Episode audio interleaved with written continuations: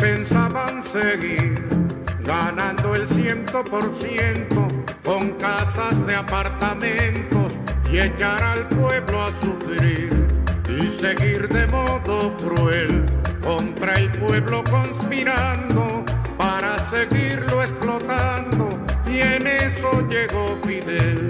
Y se acabó la diversión, llegó el comandante y mandó a parar. Y se acabó la diversión, llegó el comandante y mandó a parar.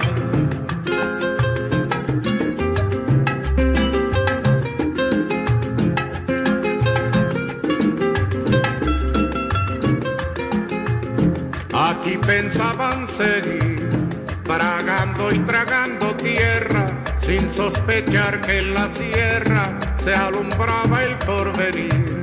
Y seguir de modo cruel la costumbre del delito, hacer de Cuba un garito, y en eso llegó Fidel. Y se acabó la diversión, llegó el comandante y mandó a parar. Y se acabó la diversión, llegó el comandante y mandó a parar.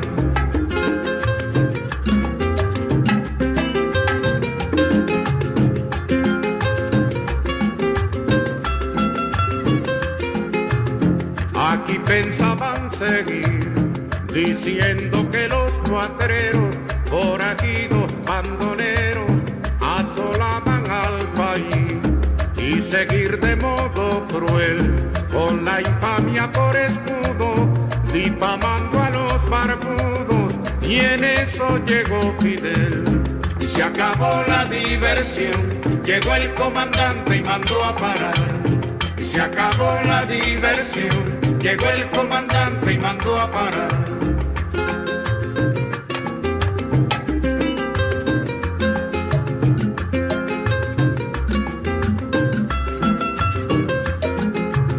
Aquí pensaban seguir jugando a la democracia y el pueblo que en su desgracia se acabara de morir y seguir de modo cruel sin cuidarse ni la forma con el robo como norma y en eso llegó Fidel y se acabó la diversión llegó el comandante y mandó a parar y se acabó la diversión llegó el comandante y mandó a parar Κυρίες και κύριοι καλησπέρα σας. Σήμερα Τετάρτη, 2 Δεκεμβρίου, καλό μήνα κιόλας. Εσείς είστε συντονισμένοι στο σταθμό Νίκος Στέρεο, στο μικρόφωνο ο Ταλέπορος και ακούτε την εκπομπή Μουσική στο Celluloid, όπου σήμερα θα ταξιδέψουμε ξανά στην Αμερικανική Ήπειρο, αλλά αυτή τη φορά θα επισκεφτούμε το μικρό νησάκι της Κούβας, το λεγόμενο νησί της Επανάστασης. Με αφορμή την επέτειο από το θάνατο του μεγάλου κουβανού επαναστάτη Φιντελ Κάστρο, ο οποίος έφυγε από τη ζωή στις 25 Νοεμβρίου του 2016, αλλά και ότι σαν σήμερα στις 2 Δεκέμβρη του 1956, ένα πλοιάριο με το όνομα Γκράνμα αποβιβάζει 82 νέους μαχητές επαναστάτες στις ακτές της Κούβας, στην πλάγια Ολοράδα. Η ομάδα δέχεται επίθεση από μονάδες του δικτάτορα Μπατίστα και οι περισσότεροι σκοτώνονται. Οι εναπομείναντες μαχητές, γύρω στους 20 άντρες, ανάμεσά τους και ο Φιντελ Κάστρο και ο Τσεγκεβάρα, συνεχίζουν και προωθούνται στην οροσυρά Σιέρα Μαέστρα. Η πορεία για την νίκη της Κουβανικής Επανάστασης είχε ανοίξει. Σαν σήμερα πριν 64 χρόνια.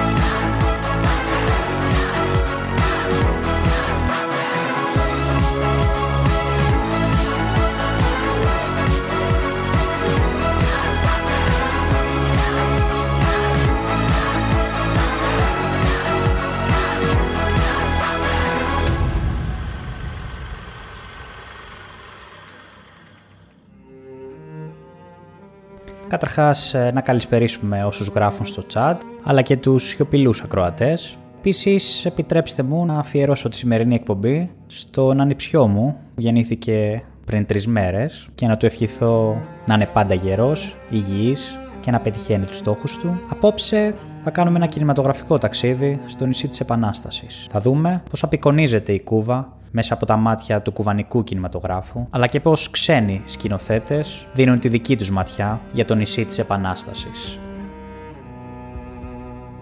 Χρονολογία γέννησης του σύγχρονου κουβανέζικου σινεμά το 1959 είναι επίσης και η χρονιά που το κίνημα των νεαρών επαναστατών, υπό την καθοδήγηση του Τσε και του Φιντελ Κάστρο, κατέλαβε την εξουσία. Ανατρέποντας τη δικτατορία του Μπατίστα, οι νεαροί επαναστάτες ταυτόχρονα άλλαξαν και το τοπίο στο χώρο του κινηματογράφου. Από τις ομάδες κινηματογράφου που είχαν δημιουργηθεί στα πλαίσια του Αντάρτικου στρατού και τα ντοκιμαντέρ των Τόμας Γκουτιέρες Αλέα και Χούλιο Γκαρσία Εσπινόζα, το κουβανέζικο σινεμά πέρασε με την ίδρυση του Ινστιτούτο Κουμπάνου Dell'Arte Industrias Cinematográficos ή αλλιώς ISAIC σε μια νέα δημιουργική περίοδο, με τη βοήθεια ξένων κινηματογραφιστών όπως ο Ρώσος σκηνοθέτης Μικαέλ Καλατόζοφ, ο Ολλανδός ντοκιματερίστας Γιώρης Ιβένς και οι Γάλλοι Chris Μάρκερ και Άγνες Βάρντα, δημιουργήθηκε ένα εθνικό σινεμά που εξέφραζε τις αξίες της νεαρής επανάστασης. Άρνηση του χολιγουντιανού μοντέλου, προσανατολισμός στις ανεξάρτητες από τον κινηματογράφο πτυχές της κουβανέζικης ιστορίας, αλλά και τολμηρές καταγραφές των προβλημάτων που η νέα πραγματικότητα δημιούργησε. Αυτοί ήταν οι δρόμοι που ακολούθησαν οι σκηνοθέτες που στελέχωσαν το Ινστιτούτ. Τα πρόσωπα, αλλά και οι ταινίες που έκαναν διεθνώς γνωστό αυτό το νέο κινηματογράφο, υπογραμμίζουν το δημιουργικό κλίμα που επικράτησε τα τελευταία 40 χρόνια. Ντοκιμαντέρ με πολιτικό προσανατολισμό από τον Σαντιάγκο Αλβάρες, ιστορικές ταινίες, πορτρέτα από τον Ουμπέρτο Σόλας, ταινίες για τον πόλεμο της Ανεξαρτησίας του 68, του Μανουέλ Οκτάβιο Γκόμες, αλλά και δικαστικά δράματα του ίδιου, παρωδίες του Χούλιο Γκαρσία Εσπινόζα. Το τοπίο του κουβανέζικου σινεμά συμπληρώνουν μεταξύ άλλων και οι Ενρίκε Πινέντα Μπαρνέτ, ο Φερνάντο Πέρες, Σέρχιο Χιράλ, Σάρα Γκομέζ και ο σκηνοθέτης κινουμένων σχεδίων Χουάν Παδρόν. Και ελπίζω να προφέρω σωστά τα ονόματά τους, γιατί τα ισπανικά μου περιορίζονται μόνο σε μερικές λέξεις που έμαθα από το Νάρκος και το Λακάζατε Παπέλ. Αλλά ας επιστρέψουμε στο θέμα μας. Κεντρικό πρόσωπο στο χώρο είναι ο Τόμας Γκουτιέρες Αλέα. Τα ντοκιμαντέρ αλλά και οι ταινίες μυθοπλασίας του, όπως το πορτρέτο ενός αστού διανοούμενου μνήμες υπανάπτυξης του 68, η πολιτική σάτυρα Ο θάνατος ενός γραφειοκράτη του 66, πολιτική αλληγορία Ο τελευταίος δείπνος του 78, αλλά και οι κομμωδίες Φράουλα και Σοκολάτα του 94 και Γκουανταναμέρικα του 95 είναι ταυτόχρονα μια καταγραφή της πορείας της Επανάστασης αλλά και μια εκ των έσω αφήγηση των προβληματισμών αλλά και των ανησυχιών του κουβανέζικου λαού.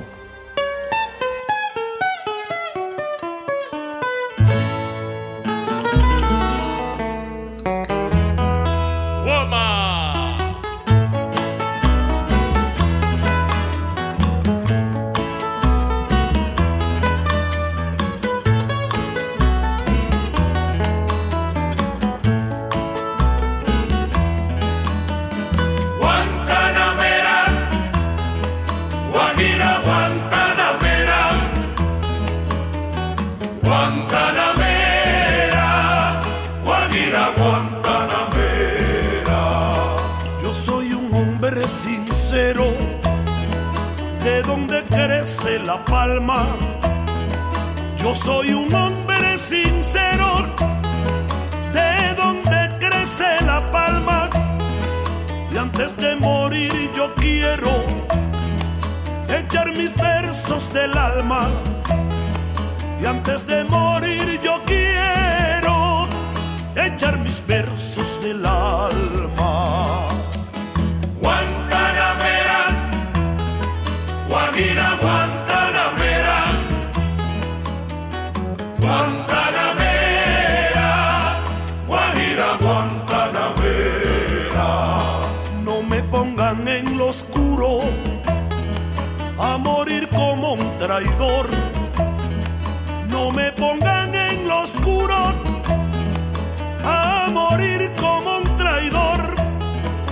Yo soy bueno y como bueno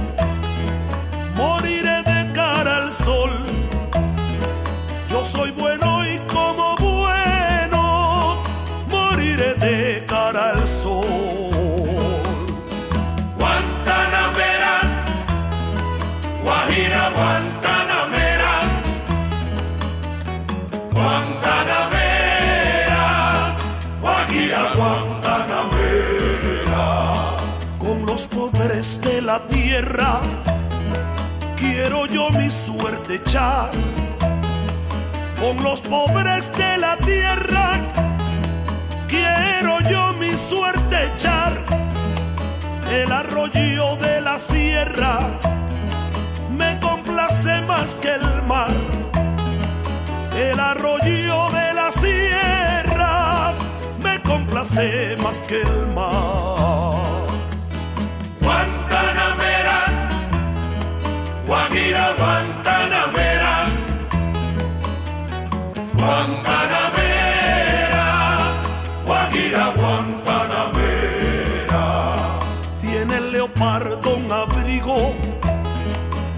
Su monte seco y pardo.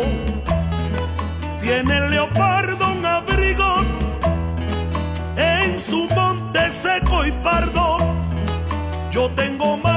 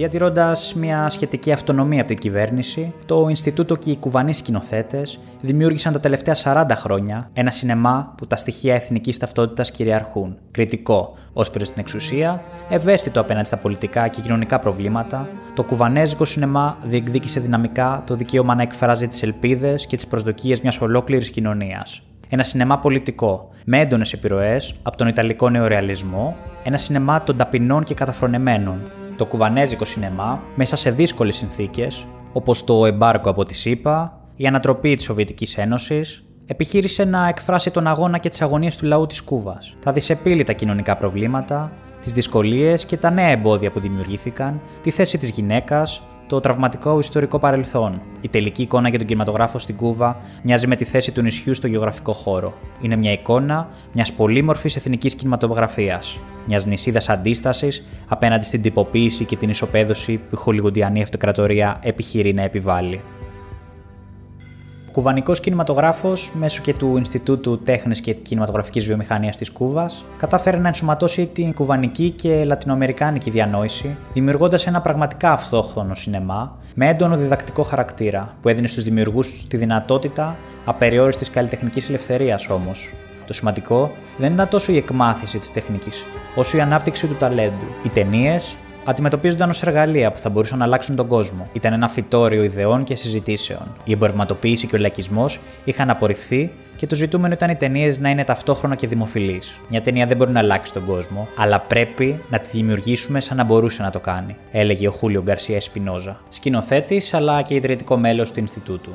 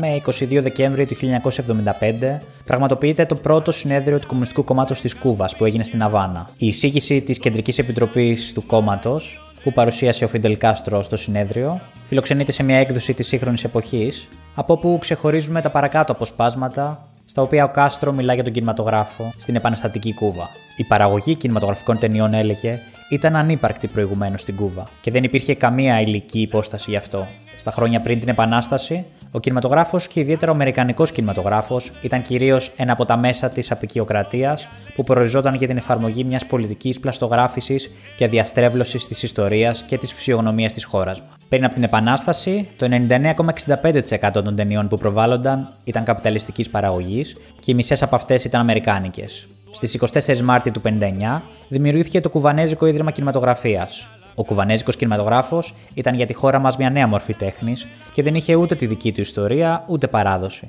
Κι όμως κατόρθωσε να δημιουργήσει τέτοια έργα και να χαράξει τέτοια καλλιτεχνική πορεία, ώστε τα έργα του να περάσουν στο θησαυροφυλάκιο του εθνικού μας πλούτου. Ο κουβανέζικος κινηματογράφος παίζει σημαντικό ρόλο στον χώρο του πολιτισμού και ανάμεσα στα έργα του τα φιλμ ντοκιμαντέρ έχουν πρωτεύουσα θέση. Στη διάρκεια αυτών των χρόνων σφυριλατήθηκε η τεχνική και βιομηχανική βάση του κινηματογράφου και πριν λίγο εγκαινιάστηκε το εργαστήριο έγχρωμων ταινιών. Η βιομηχανία μας παρέγαγε 71 φιλμ μεγάλου μήκους, 541 ντοκιμαντέρ, 739 φιλμ επικαίρων και 90 κινουμένων σχεδίων. Τα εβδομαδιαία επίκαιρα έχουν υιοθετήσει εκφραστικές και αποτελεσματικές μορφές επικοινωνίας και αποτελούν για τον προγραμματισμό στοιχείο πολιτικοποίησης. Η δουλειά που έγινε από τις κινητές μονάδες προβολής είναι η πιο ενδιαφέρουσα εμπειρία στη δημιουργία καινούριου κοινού θεατών. Η απουσία κινηματογραφικών προβολών στην Ήπεθρο ήταν εκδήλωση της έντονης ανισότητας ευκαιριών ανάμεσα στον πληθυσμό της πόλης και του χωριού. Τα τελευταία χρόνια, ο κινητός κινηματογράφος πραγματοποίησε 1.603.000 προβολές και είχε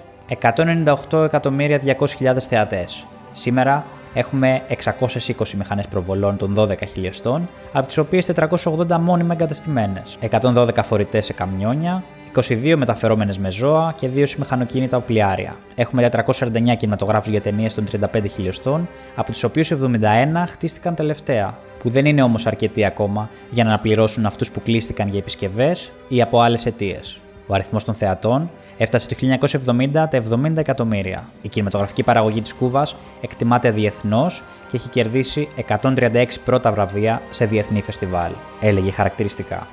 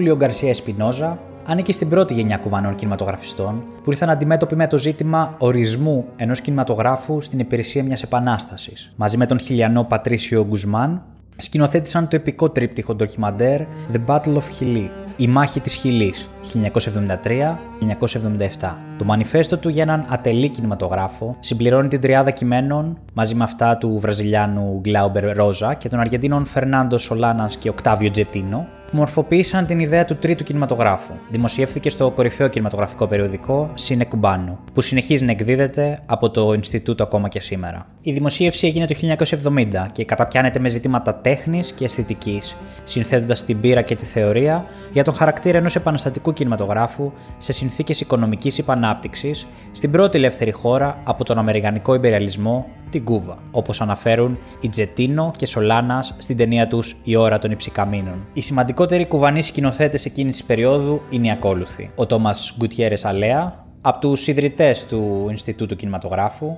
μια από τις πρώτες κορυφαίες ταινίες του ήταν το The Stories of the Revolution του 1961 που αποτελείται από τρία αυτόνομα εντυπωσιακά δραματικά μέρη, τα οποία παρουσιάζουν τρεις διαφορετικές ένοπλες εξεγέρσεις κατά του Μπατίστα, με ένα στυλ που θυμίζει Ιταλικό νεορεαλισμό.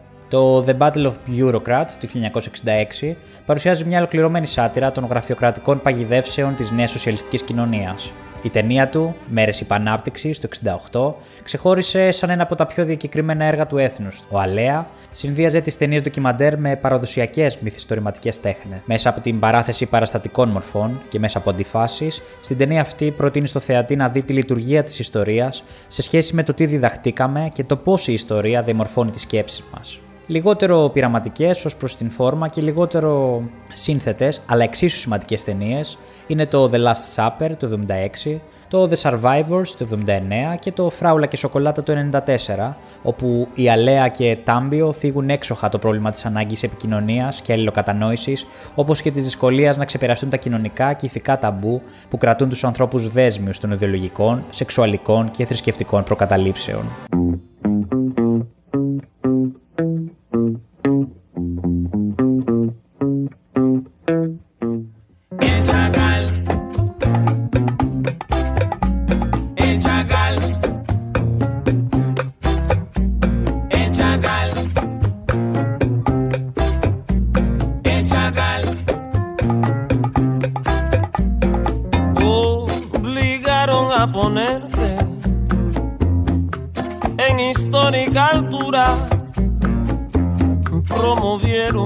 Bravura al mundo entero con tu muerte.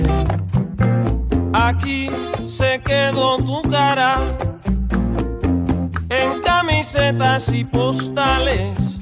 Nos dicen todas las verdades del chacal de la cabaña.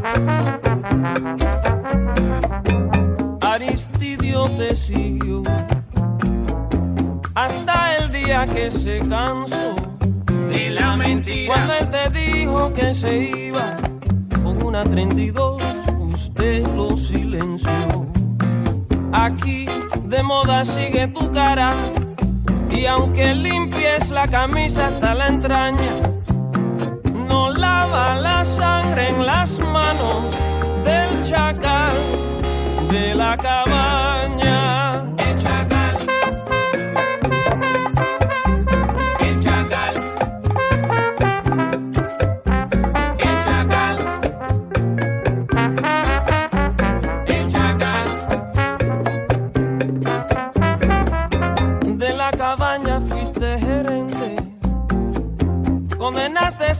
Al matadero, más te gustaba jugar guerrero, despidiendo mismo los inocentes.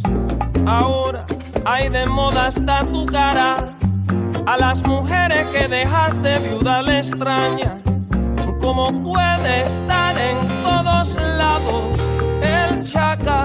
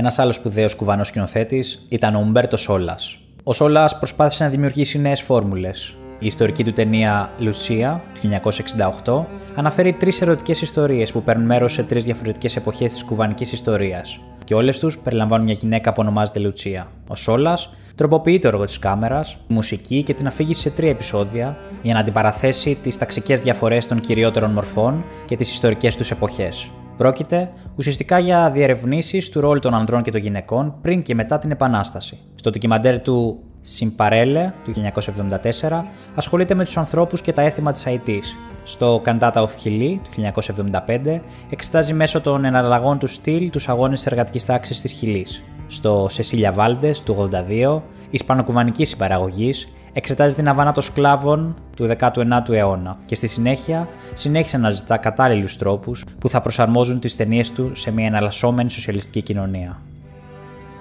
Ο Μανιουέλ Οκτάβιο Γκόμεζ, από τους παραγωγικούς δημιουργούς του Κουβανικού Ινστιτούτου Ταινιών, πειραματίστηκε με μια ποικιλία αφηγηματικών και παραστατικών μορφών για να καθιερώσει μια σοσιαλιστική τεχνική παραγωγή ταινιών με τη γοητεία του Hollywood. Η ταινία του, The First Chains with a Machete, 1969, είναι ένα ιστορικό έργο που παρουσιάζει την νίκη των κουβανών επαναστατών εναντίον των Ισπανικών δυνάμεων κατά τον πόλεμο της Ανεξαρτησίας του 1868. Επίσης, έχουμε και τον Σαντιάγκο Αλβάρες, ένα ισχυρό παραγωγό ντοκιμαντέρ του Κουβανικού Ινστιτούτου. Τα θέματα της διεθνούς αλληλεγγύης, η καταπολέμηση του Αμερικάνικου Ιμπεριαλισμού και η υποστήριξη της Κουβανικής Επανάστασης αποτελούν την τριμερή βάση των ντοκιμαντέρ του Αλβάρεζ. Στην ταινία του Now του 1965 παραθέτει φωτογραφίες, ειδησιογραφικά κομμάτια με τη Λενά Χόρν να τραγουδάει το Now για να τονίσει τη φιλετική αδικία σε αυτό που ονομάζεται Ελεύθερες Ηνωμένες Πολιτείες. Η ταινία του April in Vietnam in the Year of the Cat 1975 ενσωματώνει μουσική, μοντάζ φωτογραφιών και ειδήσεις, σε αυτή την περίπτωση για να τιμήσει τη θεμελίωση της δημοκρατίας του Βιετνάμ. Πράγματι, το μεγαλύτερο μέρος του κουβανικού κινηματογράφου επικεντρώθηκε στη χρήση ταινιών ντοκιμαντέρ. Ο Πάστορ Βέγκα έκανε την ταινία Long Live the Republic του 1972 για να επανεξετάσει την προεπαναστατική κουβανική ιστορία σε μια μαρξιστική ανάλυση του υπεριαλισμού στη Λατινική Αμερική. Το A Photograph Goes Around the World του 1981 και το Che Today Always του Pedro Chaskel αποτείνουν φόρο τιμή στον επαναστάτη ηγέτη Ernesto Che Guevara. If those historic gentlemen came back today, Jefferson, Washington, and Lincoln, and Walter Cronkite put them on Channel 2 to find out what they were thinking, I'm sure they'd say, Thanks for quoting us so much, but we don't want to take a bow. Enough with the quoting. Put those words into action. And we mean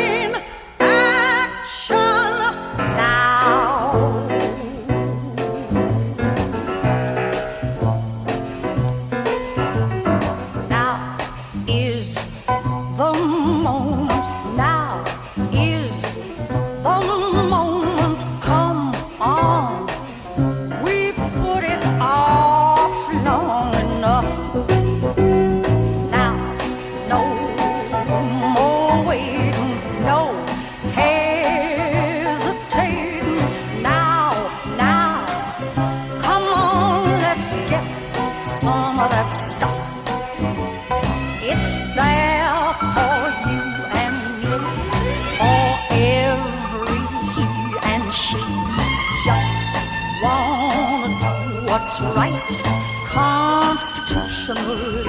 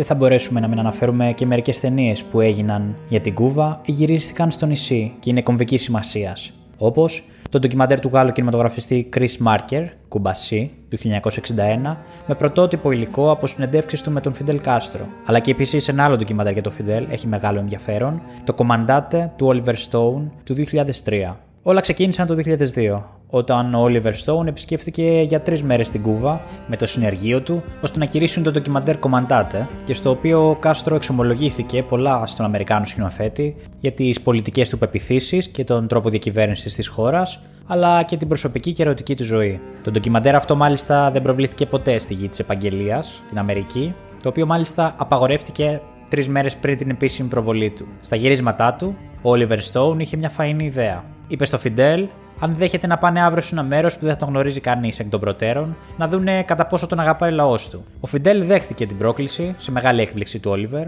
Έτσι την άλλη μέρα, νωρί νωρί, ο Φιντέλ επιβιβάζεται στο αμάξι του Όλιβερ Στόουν, χωρίς μπράβους και χωρίς να τους ακολουθεί κανένα αυτοκίνητο. Απομακρύνονται πολύ και σε μια άγνωστη γειτονιά, ο Όλιβερ λέει στο Φιντέλ: Κατέβα τώρα να σε δω. Ο Φιντέλ κατεβαίνει, οι άνθρωποι τον αναγνωρίζουν, τον αγκαλιάζουν και σε λίγο γίνεται το διαχώρητο από απλούς ανθρώπους που τον επεφημούν. Ο Όλιβερ αντιλαμβάνεται τότε τι σημαίνει λαϊκός ηγέτης και γιατί ενώ έγιναν πάνω από 600 απόπειρες κατά της ζωής του Φιντέλ, απέτυχαν όλες παταγωδός.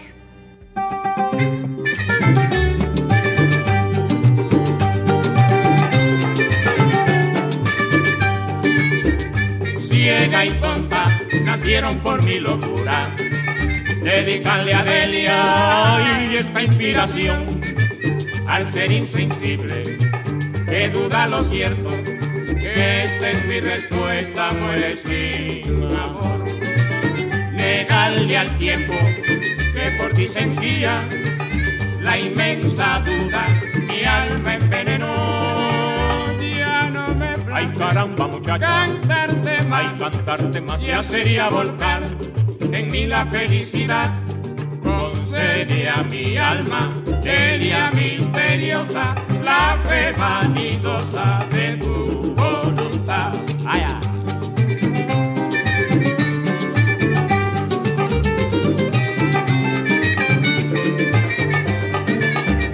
Yo tuve la culpa, ¿qué le vamos a hacer? Yo tuve la culpa, ¿qué le vamos a hacer?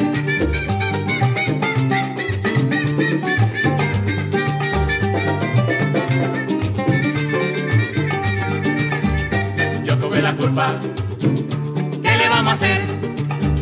Yo tuve la culpa, ¿qué le vamos a hacer?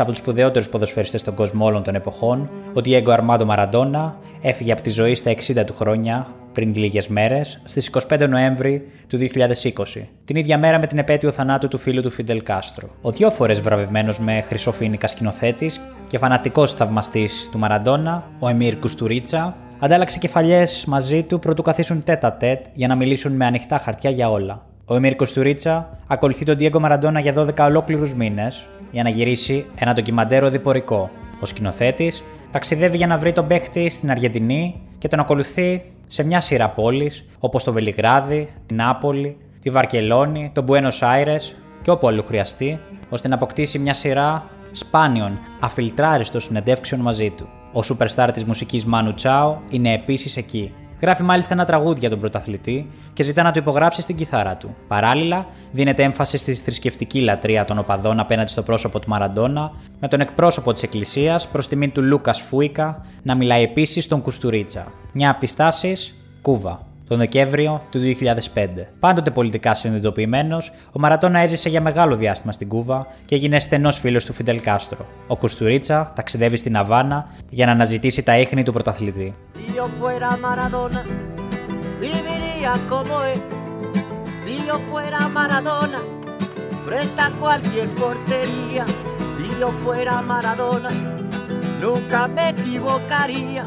Si yo fuera Maradona, perdido cualquier lugar.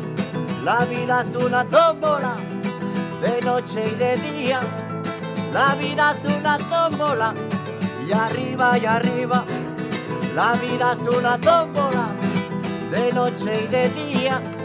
La vida es una tómbola, y arriba y arriba.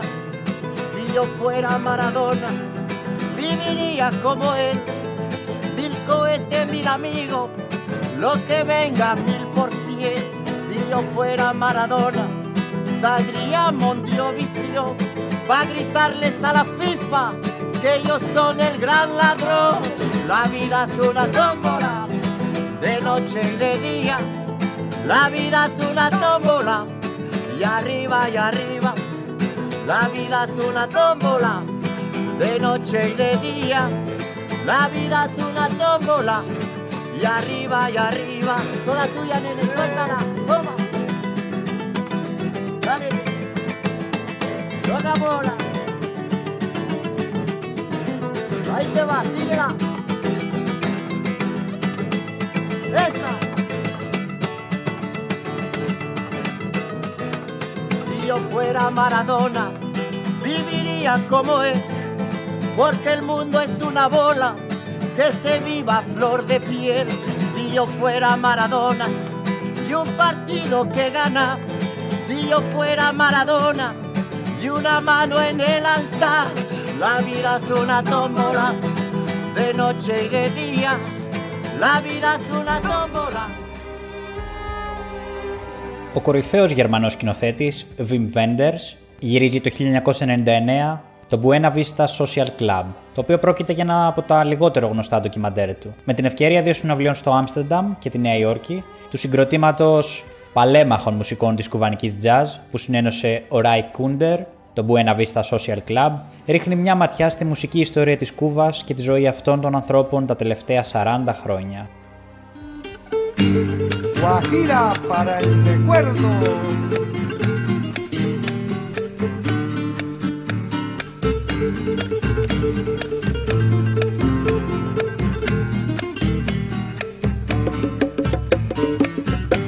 Aprendimos a quererte desde la histórica altura donde el sol de tu bravura le puso cerco a la muerte. Aquí se queda la clara, la entrañable transparencia de tu querida presencia, comandante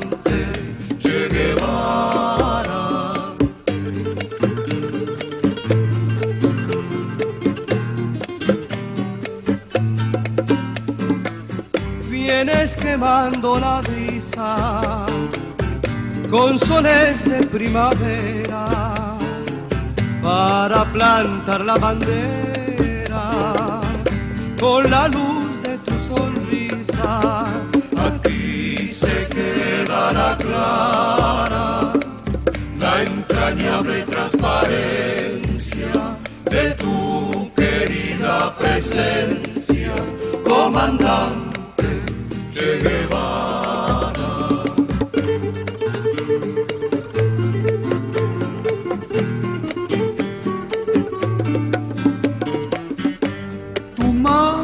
gloriosa y fuerte sobre la historia dispara cuando todo Santa Clara se despierta para verte. Se queda la clara, la entrañable transparencia de tu querida presencia, comandante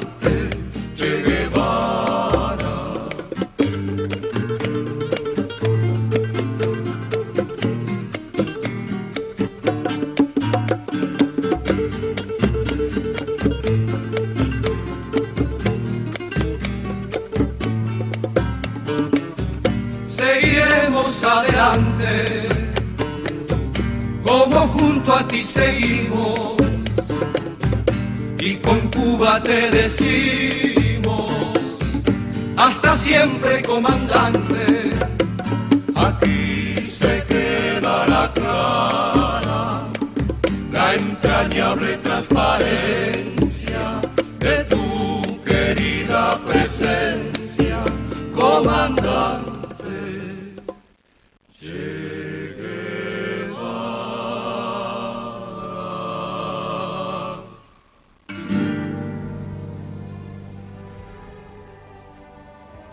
Και φτάνοντας σιγά σιγά προς το τέλος, θα ήθελα να κάνω μια ξεχωριστή αναφορά σε μια από τις αγαπημένες μου ταινίες, το σοβιετοκουβανικό αριστούργημα του Μικαήλ Καλατόζοφ Είμαι η Κούβα του 1964. Σπονδυλωτή αριστουργηματική ταινία, η οποία μέσα από τέσσερις διαφορετικές ιστορίες που εκτελήσονται στην προεπαναστατική Κούβα, ο σκηνοθέτης συνθέτει ένα μοναδικό κινηματογραφικό ποίημα, μια μεγαλοπρεπή χορογραφία πλάνων για την αντίσταση του κουβανικού λαού στο δικτατορικό καθεστώς του Μπατίστα και την επανάσταση που επικράτησε στο νησί το 59. Χρονικό μια ταραχώδου περίοδου για μια χώρα που αναζητά την ανεξαρτησία και την ταυτότητά της, Απλωμένο σε τέσσερα επεισόδια, το πυρετικό φιλμ του Καλατόζοφ αποτελεί μια πραγματική επανάσταση. Ισοπεδώνοντας το αυστηρό πλαίσιο μιας απλής πολιτικοκοινωνικής καταγραφής, περιέχει αξιοθαύμαστες σκηνοθετικές καινοτομίες, οικαστική εικονογράφηση, βαθύ λυρισμό και στιγμές οπτικής μεγαλοφυΐας, οι οποίες ενέπνευσαν αμέτρητους μετέπειτα δημιουργούς όπως τον Μάρτιν Σκορτσέρζε και τον Πολ Τόμας Άντερσον.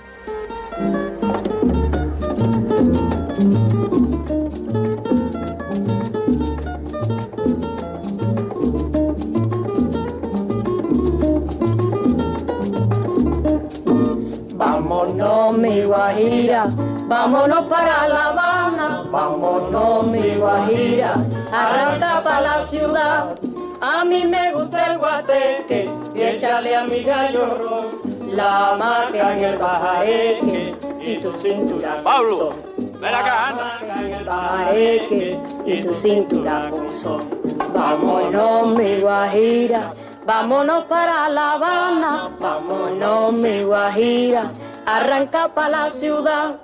El vaivén de tu cintura tiene mejor el sabor, tiene la pulpa madura y el golpe de tu pilón. Prepárate la montura para montarte en el son. Pilón, Mira, Pancho, mira. Смотри-ка, Панчо, смотри. Дети старого Педро. Parece que bien. Похоже, дела у них идут хорошо. machaca el monte,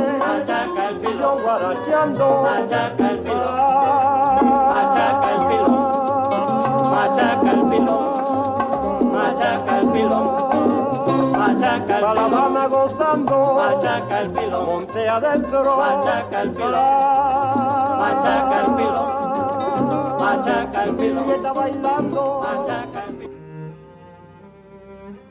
Και κάπου εδώ, σιγά σιγά φτάσαμε προς το τέλος της εκπομπής. Πριν κλείσουμε, όμως, θα ήθελα να κάνω μια μικρή αναφορά και σε μερικές σύγχρονες κουβανέζικε ταινίε όπως το Μελάσα του Κάρλος Λετσούγια του 2012, ενός πρωτοεμφανιζόμενου κουβανού σκηνοθέτη που σκιαγραφεί το πορτρέτο της σύγχρονης κουβανέζικης επαρχίας, ενώ αποτυπώνει με ρεαλιστικά χρώματα την ιδιοσυγκρασία των ανθρώπων της, το Ωμέγα 3 του Εντουάρντο Ντελιάνο του 2012, την πρώτη κουβανέζικη ταινία επιστημονικής φαντασίας που εξελίσσεται σε μια μελλοντική κοινωνία όπου κυριαρχείται από χορτοφάγους και η κατανάλωση κρέατος δεν είναι πια αποδεκτή. Το Επιστροφή στην Ιθάκη του Λοραν Καντέ του 2014, μια ταινία άμεση και ειλικρινής για τη φιλία και τις ανθρώπινες σχέσεις στο ξεχωριστό περιβάλλον της κουβανικής πρωτεύουσα και πολλές πολλές άλλες. Τέλος, αξίζει να αναφέρουμε ότι εν μέσω πανδημίας που μαστίζει ολόκληρο τον πλανήτη, με εκατόμβες νεκρών και εκατομμύρια κρούσματα κορονοϊού, η μικρή Κούβα Παρά το πολιετές εμπάργκο από τη ΣΥΠΑ, όχι μόνο έχει καταφέρει να επιδείξει απίστευτες επιδόσεις στην καταπολέμηση της πανδημίας στο εσωτερικό της χώρας,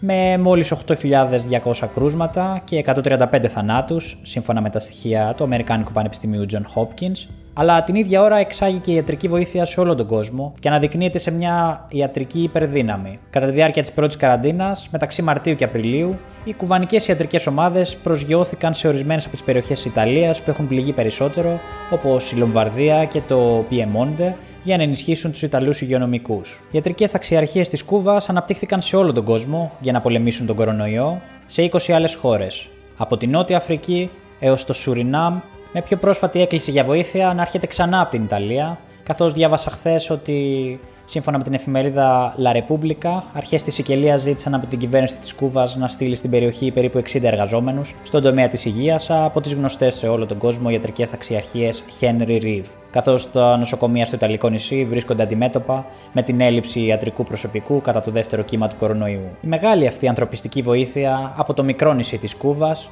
βρίσκει μαζικούς φορείς από όλο τον πλανήτη να απευθύνουν το αίτημα στην Επιτροπή των Νόμπελ να τους αποδοθεί το Νόμπελ Ειρήνης το 2021. Και με την ευχή μας να απονεμηθεί το Νόμπελ Ειρήνης το 2021 στην κουβανική ταξιαρχία Henry Reeve, σας καληνυχτίζω και απόψε. Μετά το τέλος της εκπομπής θα ακολουθήσει σχετική playlist με κουβανέζικα τραγούδια για να συνεχιστεί λίγο ακόμα το μουσικό μας ταξίδι στο νησί της Επανάστασης.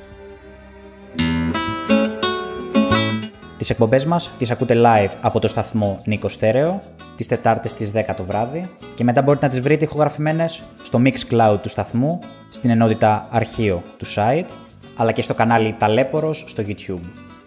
Μέχρι την επόμενη φορά, να περνάτε καλά και να βλέπετε ταινίες. Γεια χαρά σε όλους. Mamá, yo quiero saber de dónde son los cantantes que no encuentro muy galantes y los quiero conocer con su broma fascinante que me la quiero aprender.